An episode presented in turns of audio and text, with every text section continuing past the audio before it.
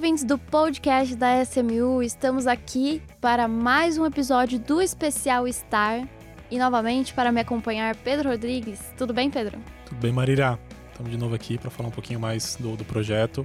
Hoje é, o tema abordado vai ser, se não o coração, ou, se não o coração vai ser as artérias do projeto, né? Acho que vai ser, vai ser bem bacana. Sim, com certeza. E para representar esse outro parceiro que também faz parte de todo o projeto da Star, nós temos aqui o Rodrigo Batista. Tudo bem, Rodrigo?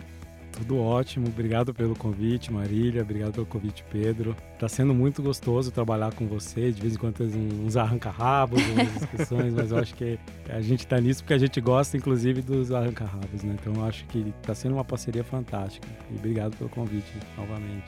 Um prazer ter você aqui representando a Digitra.com. É, eu queria começar pedindo, já recebi alguns spoilers aqui do Pedro contando um pouquinho da sua trajetória e o quão incrível ela é, então eu queria ouvir de você um pouquinho da sua história, das suas experiências, aprendizados. Tá bom, obrigado pelo incrível. tá em, é uma história que está em construção. É, eu acho que assim, eu posso contar ela de vários jeitos, mas para também não, não, não, tomar muito aqui dos ouvidos de quem está no, nos ouvindo. Eu profissionalmente, né, eu tenho uma carreira, é, eu tive uma carreira extensa no mercado financeiro. Aprendi a programar muito cedo, com 13 anos.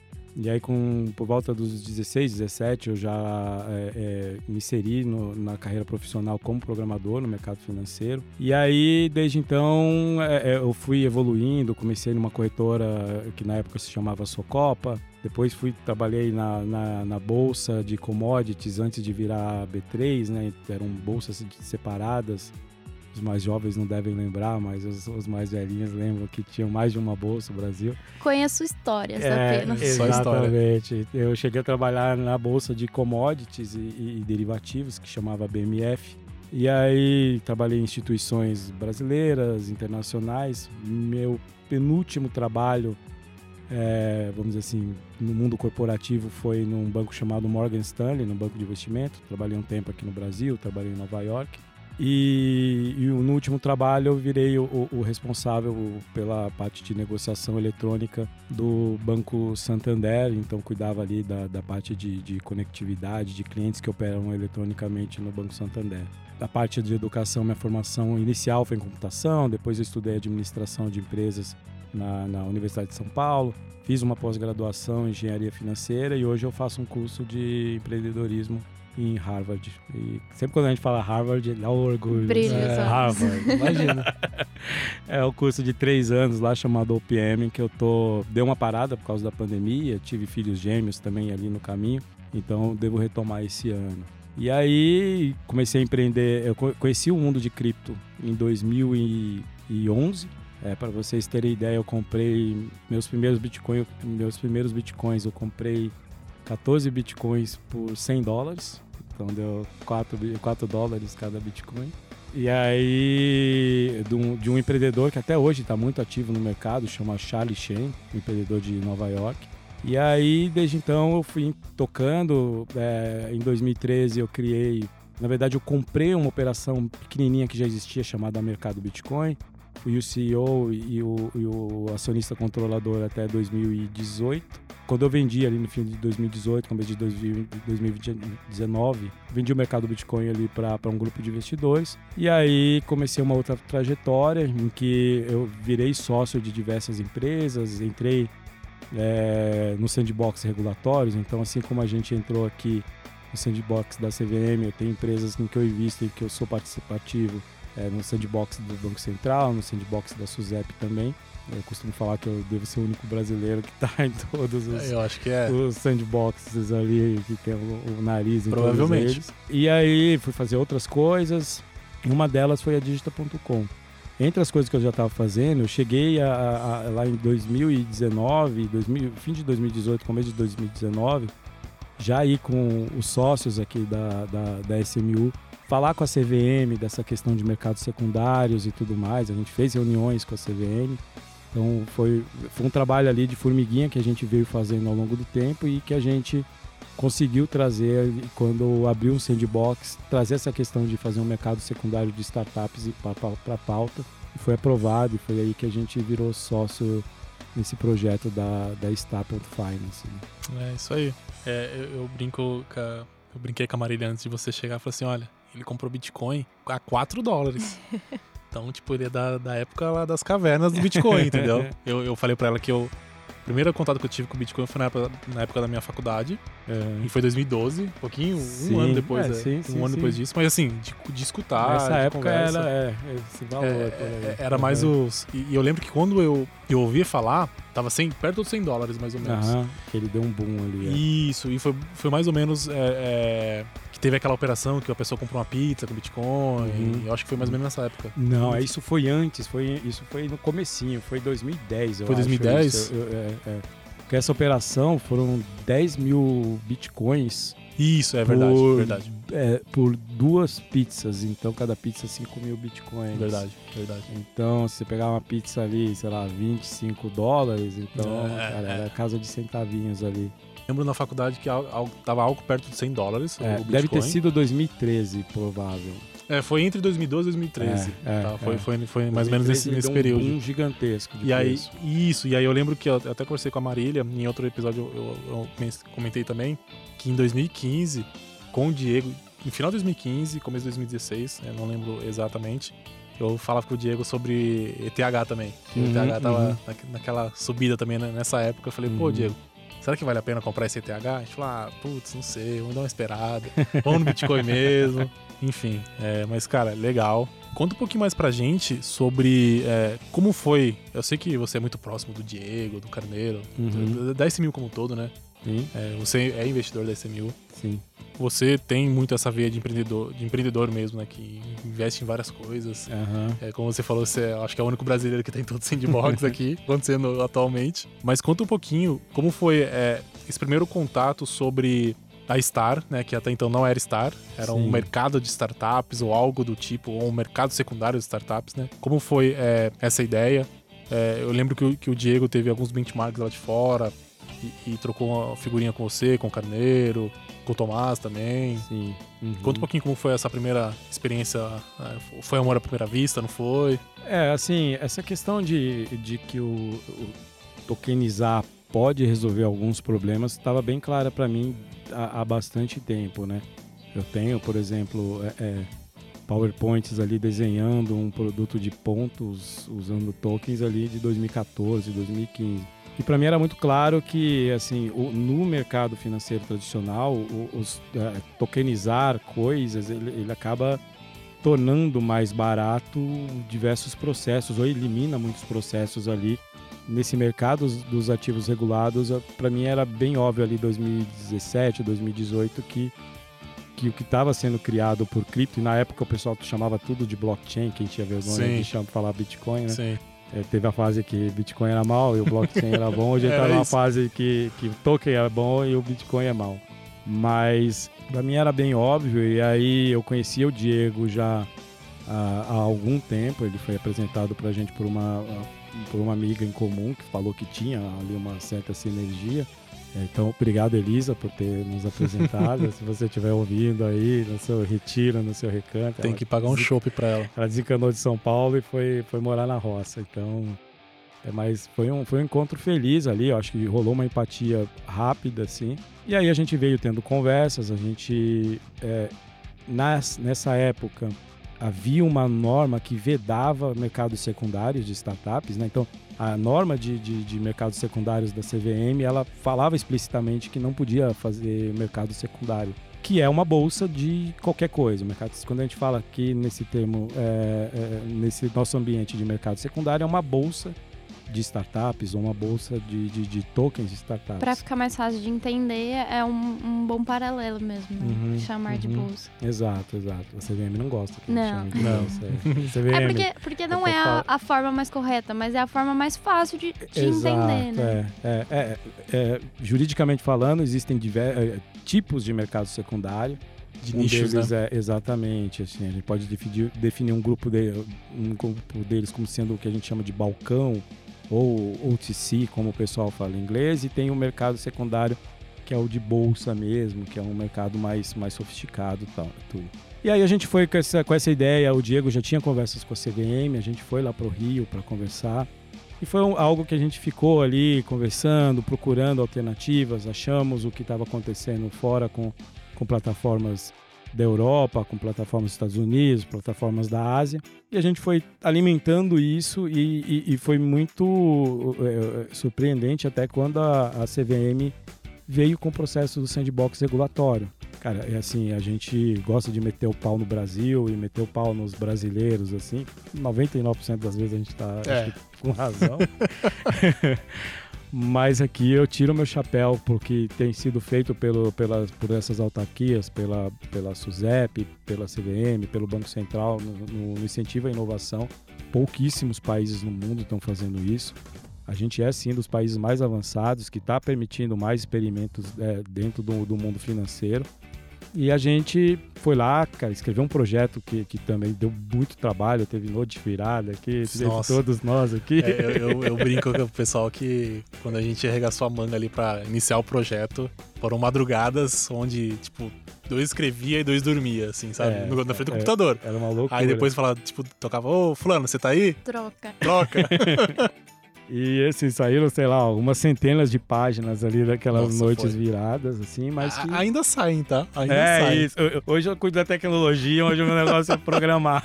é Conviver com o Pedro é, é ver assim, ah, pronto, foi enviado mais não sei quantos documentos. É, exato. é, é, hoje eu dou uns pitacos ali, mas é, olho eles, mas assim, a gente tá muito na, na agenda de tecnologia, né? Então a gente tem sócios muito qualificados dentro do, do projeto.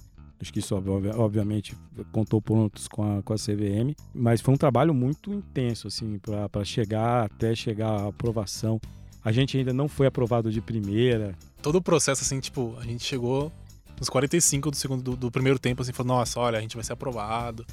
É, tá, tá pra sair tá, tal projeto, dia. O projeto tá muito legal, tá muito bem montado, porque a gente gastou muito tempo montando o material, se preocupou com vários pontos é, pro, pro regulador. E aí, tipo, de, de cara assim, não. É, é, é, e é legal, para quem é nosso ouvinte assíduo aqui, acompanhou toda a trajetória, tá tudo registrado no Isso podcast. Aí. Nossa, Todo... loucura, olha, a gente chegava assim, olha gente, tá para sair tal dia aí. Putz, não foi dessa vez. Mas é. calma. É. calma que vai sair. É, é, é, foi, foi muito maluco, assim. Então, é, mas no fim das contas, acho que, cara, o, a gente sabia que que a gente fazia trazia valor para o mercado, que trazia inovação, que trazia tudo. Acho que no recurso, talvez mesmo tendo uma dedicação grande no começo, de fato ficou faltando coisas na nossa, na nossa aplicação. Depois a gente entendeu isso, né? Conversando com com a CVM, a gente, a gente refinou mais o projeto e aí é, é, a gente conseguiu um negócio que parecia difícil, impossível, assim, mas a gente conseguiu lá, que foi a revisão.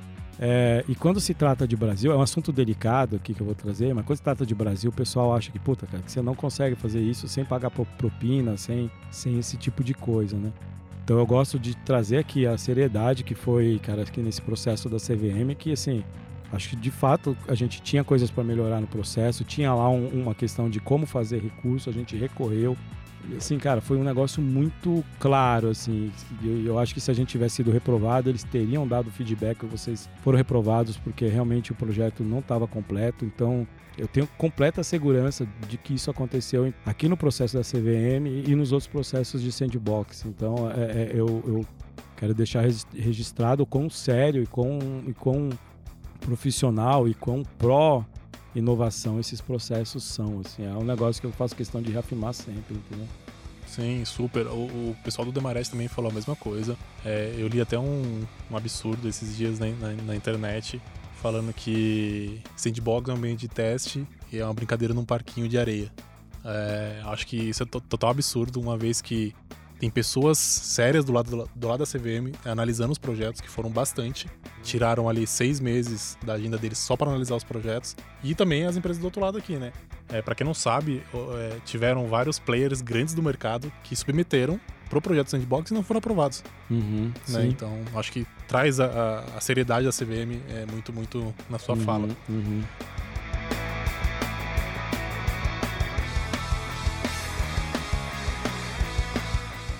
Eu queria aproveitar e puxar o gancho de como é que vocês explicam, definem o papel da Digitra.com na criação da Star, né? O que, qual foi realmente o, o que vocês botaram dedinho ali para criar? Uhum, tá. Assim, desde o quando esse projeto estava sendo desenhado lá atrás, quando era uma ideia, uma possibilidade, assim, não tinha nada definido, eu já estava iniciando a construção de uma nova exchange de cripto, né? Depois da venda da, venda da anterior, eu, eu queria construir algo, uma, uma exchange global, tudo mais, e tava essa conversa paralela aqui também de a gente criar uma, uma estrutura regulada. É, então, já de princípio, é, quando eu fechei o contrato com os fornecedores daqui, eu fiz questão de que esses caras não fossem, é, não ficassem grudados no universo cripto, e sim no universo de tokens, no universo de tecnologia, e aí com isso a gente conseguiu é, é, falar de, de tokens para CVM, de blockchain para CVM, sem falar de cripto. É, o nosso, a nossa função aqui é, é, é, primeira é entregar um ambiente de negociação seguro, um ambiente de negociação que atenda à demanda regulatória, que atenda à demanda de compliance da, da CVM. Eu acho que a gente conseguiu fazer isso. Trazer nossa expertise em é, dos sócios, por exemplo. Outros sócios daqui da Digita também eram do, do ambiente de bolsas de cripto, de diversas bolsas de cripto, né? Então a gente conseguiu trazer isso em termos de como trazer a negociação confiável, uma, a liquidação imediata, esse tipo de coisa que não existe no mundo, por exemplo, da, da B3. A gente conseguiu trazer, tra, a gente tenha o conhecimento técnico para trazer isso para cá. E também a parte de, cara, como que isso interage com o mundo de tokens, que por exemplo a N-Tokens é quem está quem tá fazendo. Como que faz a guarda disso de uma, de uma forma segura? Como que faz o tráfego desses tokens de uma forma segura? Então, essa parte prática e a parte consultiva, eu considero que são as nossas, as nossas expertises. E também na parte de, cara, toda essa elaboração do projeto, submissão para CVM, atender, é, é, entender o que a CVM estava pedindo de coisas adicionais em relação à tecnologia, tudo isso a gente também atuou diretamente nessa parte jurídica com o nosso conhecimento técnico. Né? Sim, sim. Agora a pergunta que não quer calar: existe tokenização de ativos fora da blockchain? Não. o conceito de token implica em ter implica um blockchain. blockchain é exato. isso, não, não existe como falar. É, mas conta um pouquinho, é, um pouquinho pra, pra gente. É, a gente sempre falou aqui já em alguns podcasts, saiu também na, em, em, matérias sobre o match engine da, da, do uhum, mercado, né? Uhum. Que eu falo que é a artéria, ou é o coração do projeto. É, hoje você, na Digital, tem um contrato com a NASA, que, que puta, uhum. é uma infraestrutura de mercado aí global. A principal do mundo. É, né, é, isso, das principais. Eu queria fazer um parênteses para como entendemos Match Engine. Como tá. a gente pode explicar isso para as uhum. pessoas? O Match Engine é bem simples assim. Quando você quer fazer uma compra ou uma venda dentro de um ambiente de, de, de mercado secundário, né? Você tem, tem um software que faz o encontro da, da compra e da venda. Então, se você coloca uma compra a 10 e tem alguém vendendo a, a, a, 11, por exemplo, não, não tem negócio porque um quer comprar mais barato, o outro quer vender mais caro. No momento em que os dois mudam os preços ali para, por exemplo, 10,5, quer dizer, ou outras pessoas colocam ali que querem negociar 10,5, você tem uma pessoa comprando a 10,5 e uma pessoa vendendo aquele, aquele produto ou ativo a 10,5. Isso é relativamente fácil de entender com uma transação, com duas transações. Quando você começa a fazer isso com um número muito grande de transações, e aí entra num número muito grande por segundo, por exemplo, ao invés de ser uma transação por minuto, passa a ser 100 mil, 10 mil transações por segundo, esse problema ele é, vai ficando, eu diria que exponencialmente mais complexo ali é, e mais suscetível a falhas. É, num ambiente de bolsas normal, bolsas, por exemplo, é, tradicionais, bolsas de ações, como o caso da B3, por exemplo, é, se acontece algum erro, eles têm ali o processo de liquidação e esse erro pode ser corrigido depois de um, dois dias. No caso de, das bolsas de criptoativos, esse, esse problema ele é um problema um pouco mais sério, o problema de ter muitas transações por segundo, Porque se acontece um erro e, por exemplo, um cliente recebe mais criptoativos do que ele deveria, por exemplo, esse cliente pode sacar os criptoativos e sumir. Ou um hacker descobre esse problema e fica causando esse problema é, é, é, diversas vezes seguidas para aumentar o saldo dele e de repente sumir com, com os criptoativos. Isso é uma coisa que não é incomum dentro do, do mundo de criptoativos.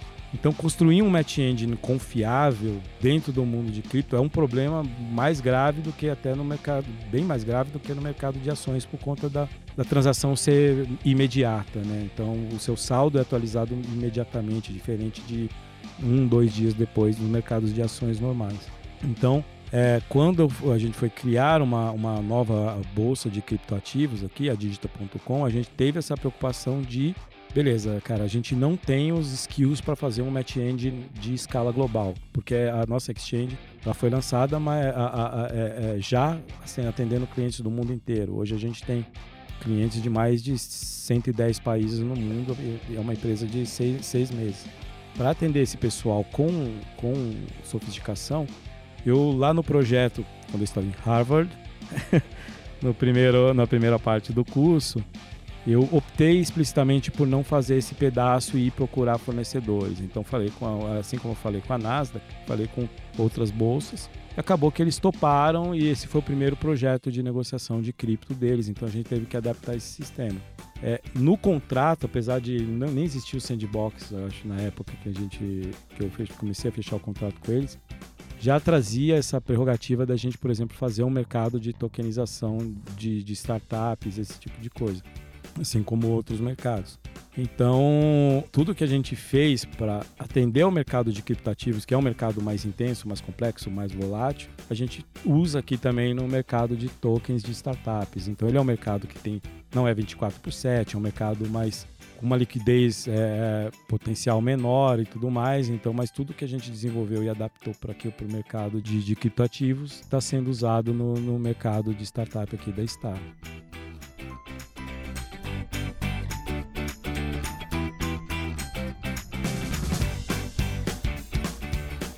acho que, que seria legal a gente também mencionar é, sobre a Digitra. Hoje existe um, um modelo, né? É, muito se falou lá do Play to Earn em 2020, 2021, que fez um boom no mercado. É, quando saiu os NFTs, né? Que não era só NFT de arte, tinha NFT de jogo, de tudo. É, na Digitra existe o Trade to Earn. Explica Sim. um pouquinho o que, que é isso. o que, que eu fiz, né? Eu peguei, eu tinha um papel em branco ali para pensar o negócio. Então, é, eu vi diversos movimentos. Um, é, é, eu, eu, já expliquei aqui, eu, eu, eu, optei por não criar várias tecnologias que tinham empresas mais sofisticadas já criando. Fiz isso com, com a Nasdaq para o Match Engine. A guarda de criptoativos, hoje existem empresas multibilionárias que só fazem isso da vida, então não tenho como fazer uma guarda de criptoativos melhor que esses caras. Então a gente optou por um fornecedor de Israel chamado Fireblocks eu tenho um problema aqui, se, se eu quero atender clientes do mundo inteiro, eu preciso fazer QIC de clientes do mundo inteiro. A gente teve um cliente de Papua Nova Guiné. Cara, como que você faz o QIC de documento de Papua Nova Guiné? Então existem empresas que fazem só isso da vida, empresas também gigantescas fazem só isso da vida. Então eu optei também por terceirizar isso e cuidar aqui muito da, da experiência do cliente. Então isso foi para resolver os problemas de tecnologia. Então eu uso esses caras do mesmo jeito, para quem conhece, é, a gente usa a nuvem da Amazon, pode usar a nuvem do Google ou da Microsoft. Cara, eu vou. E toda startup hoje usa um desses caras. A Netflix está em cima da Amazon, então é, é, hoje não faz sentido você criar alguns tipos de tecnologia, você usa de terceiros. Sim. É, ser muito mais barato, né? É mais barato, mais confiável. É... Então, é, isso foi um ponto. O outro ponto que eu vi foi que no mercado cripto tem uma tendência das taxas irem para zero. É, do mesmo jeito que aconteceu no mercado de ações. É isso exemplo. que eu ia falar, não só no mercado cripto. De ações é a mesma coisa. Exato. Só que no cripto as taxas ainda são muito altas, né? E aí eu falei, cara, beleza, então a gente vai ser a primeira operação global que vai antecipar esse movimento e zerar todas as taxas. E do movimento ali de, de finanças descentralizadas, tem gente que chama de finanças descentralizadas, tem gente que chama de Web3, DeFi, é, cada um dá um, usa um nome ali. Tem uma, um, um, um, jeito novo de você poder fazer marketing ou trazer volume para sua plataforma, que é você criar um token e usar esse token para como incentivo para os clientes virem experimentar a sua plataforma. Então o que a gente fez foi criar um token que a gente chama de DGTA. Além do cliente não pagar nada para operar na minha plataforma, no mercado à vista, eu pago o cliente com esse token DGTA. Então, na prática, eu pago todo mundo que opera comigo. Então, hoje a gente distribui 15 mil tokens todos os dias, na proporção do que cada um operou naquele dia. Então, se uma pessoa opera um token, se outra pessoa, ah, se uma pessoa opera um milhão e outra pessoa opera 10 milhões, quem operou 10 milhões ganha 10 vezes mais token. Quem... É em cima então do valor fiduciário e não do valor de token. Isso, em cima do valor em dólares negociado na, na plataforma. Então, a gente criou um incentivo para que as pessoas voltem a plataforma todo dia, voltem a digita.com todo dia operem sem, sem pagar nada, façam um trade pelo menos, e aí ela participa da divisão que tem no fim do dia. E isso é, um, é esse DGTA, ele é um token, ele é um utility token, ele é um token de, é, de controle. É, ele é um utility token é, que assim, hoje quando o cliente se cadastra na plataforma ele já ganha tokens. Hoje ele ganha 200, daqui a algumas semanas vai ser 100 tokens e aí a gente tem uma escadinha em que esse número vai diminuindo pela metade ao longo do tempo. Quando chegar ali no cliente número 100 mil, os clientes não vão. É, é Para ter a taxa zero, você precisa ter um número de tokens. E aí, a partir do cliente número de 100 mil, esses, é, os clientes não vão ter token, não vão ganhar tokens suficiente, suficientes para poder é, ter taxa zero. Então vai ter que pagar uma taxinha para a plataforma. Então esse token, a primeira utilidade dele, depois ele vai ter outras, é acesso à taxa zero. Aí, a partir do cliente de 100 mil, os clientes vão ter que comprar um pouquinho de token ou vão ter que operar é, ali todo dia para ganhar tokens e aí ter o mínimo para poder ter taxa zero. Então, mais um incentivo para operarem conosco. Então, o Trade to Earn é um incentivo para que todo mundo opere todo dia sem pagar nada e ganhe esses tokens. E quanto antes entrar na plataforma, ganha mais tokens no momento do cadastro, do QIC, e, e, e ganha mais tokens por, tal, por estarem operando na plataforma com menos gente. Né? Felizmente está aumentando o número de gente bem rápido Então, é, é, o incentivo é para entrar agora. Será que os investidores da Star vão ganhar tokens também? De GTA? Será? Não o que, que você sei. acha, Seria interessante. Seria legal, Não né? sei. E depois conseguir vender. Já ouvi falar que Spoilers, existem né? conversas, né? É, conversas, né? É verdade, também ouvi. O mesmo, mesmo, mesmo burburinho eu escutei também. É, o passarinho me contou.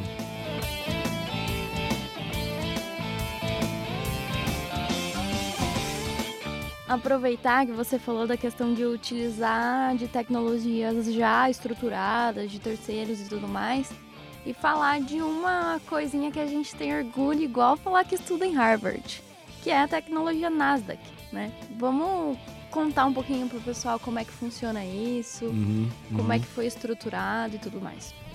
Cara, isso é um capítulo à parte da minha vida, assim, muito louco, porque quando eu tava lá fazendo o projeto, né, eu decidi por não criar um, um- esse, esse motor, né, esse match engine do zero. Foi uma coisa que eu decidi um pouco rápido até. Daí eu, ah, beleza, cara, quem que são, quem tem match engines que funcionam no mundo bem? Cara, eu fiz a lista das empresas, cara, meu, é, CMI, NYSE, Nasdaq, a Bolsa Alemã, a Bolsa da Austrália, a Bolsa Mexicana e tal, não sei o quê. E comecei, cara, fui muito louco, assim, comecei a falar com todos eles, assim, na caruda, mandar e-mail e falar, ó, pessoal, já criei uma exchange, já, meu, fiz ela ter um milhão e meio de clientes, vendi, agora eu tô criando uma nova, estava aqui fazendo o projeto em Harvard, você põe ali, põe um, um pretinho, negrito ali e tal, e aí gostaria de saber se vocês estão interessados em falar. Tive respostas positivas de alguns, fui ignorado por outros e tal, e aí as conversas se desenrolaram de uma forma bem rápida e melhor com a NASA. Teve essa primeira, primeira conversa e teve uma segunda tal. Acabou que foi um processo de negociação muito dolorido, assim, bem difícil, porque a Nasdaq até então não tinha emprestado o nome dela para o universo de negociação de criptoativos, nunca tinha acontecido. Era uma, uma, uma startup que não existia, era um empreendedor que eles não conheciam, querendo é, usar esse nome, usar essa, essa tecnologia.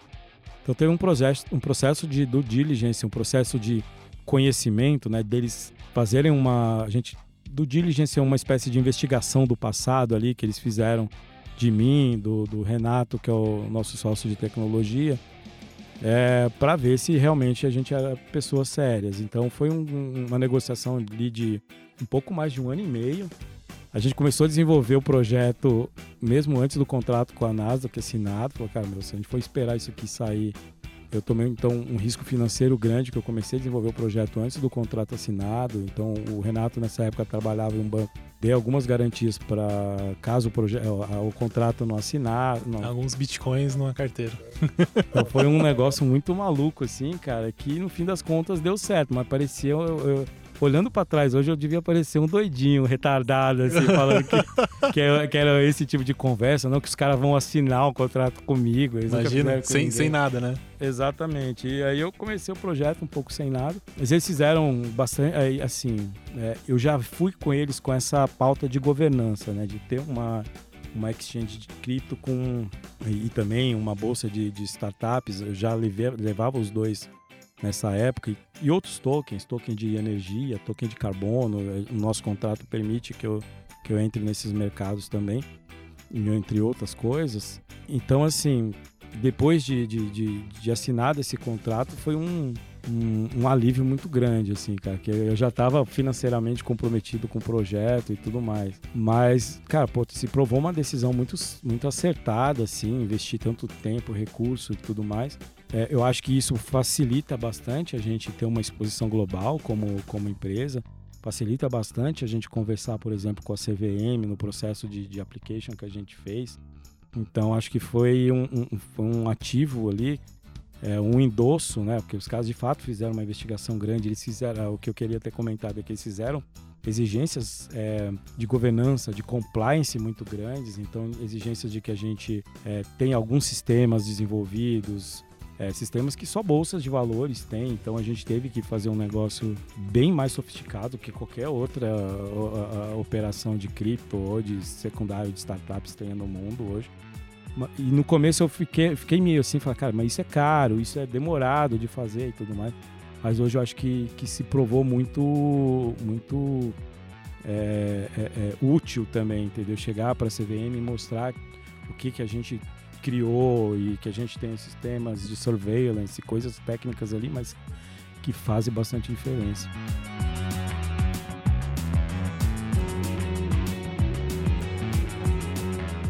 É, bom, Marília, hoje eu vou roubar sua fala aqui de última pergunta, tá? Se você me permite. Tem que pedir licença porque ela é, é a boss daqui. Batista, quais são os próximos passos hoje para a Digitra e para a parceria com, com a Star? Sei que tem algumas novidades aí. Sim, vamos lá. Cara, assim, na Digitra eu sou. Cara, do mesmo jeito que eu era um retardado e falava ali que eu ia ter a Nasdaq, que ia ter Fireblocks, um negócio assim.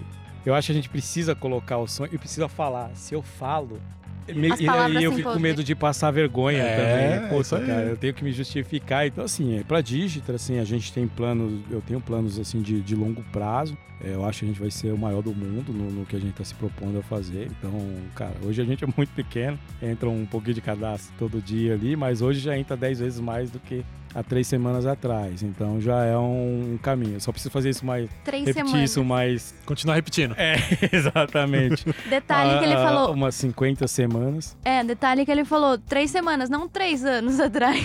É, é isso faz seis meses. Uhum. Não, então, exato. É tipo. Mas a gente é muito, muito ali obcecado de fazer o negócio dar certo.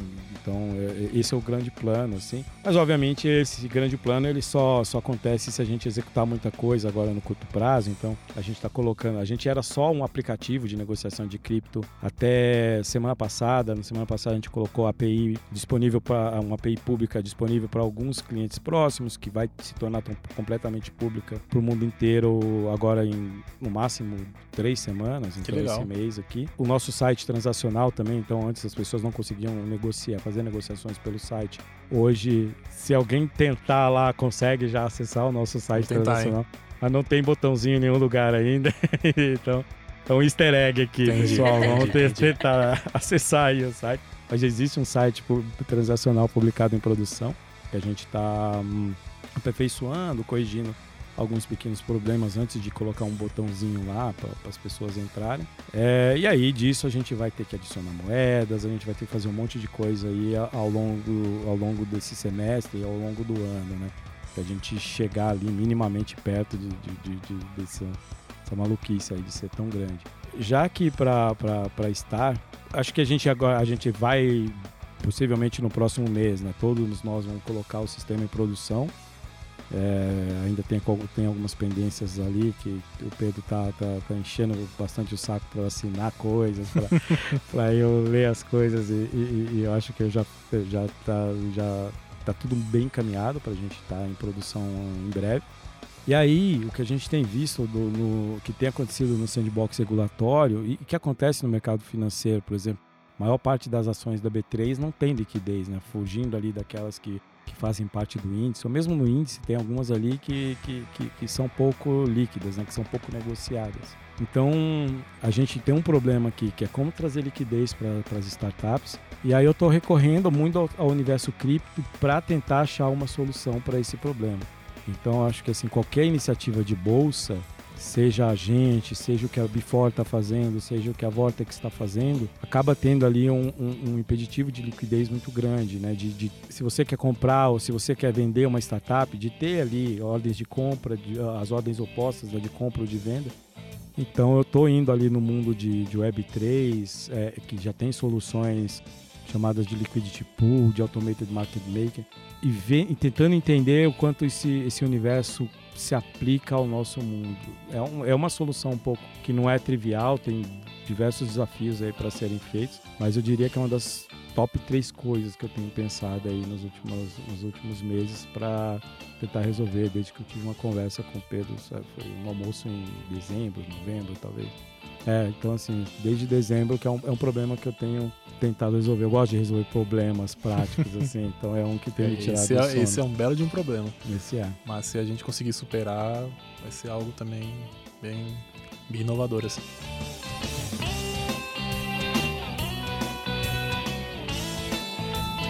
Queria parabenizar vocês Batista, parabéns pelo seu trabalho, pela sua Obrigado. trajetória. Realmente a propaganda que o Pedro fez de você estava certa, é, muito incrível. Show, é, beleza. Foi um prazer bater esse papo com você, poder conhecer um pouquinho do seu trabalho. Mas, infelizmente, temos que encerrar nosso episódio.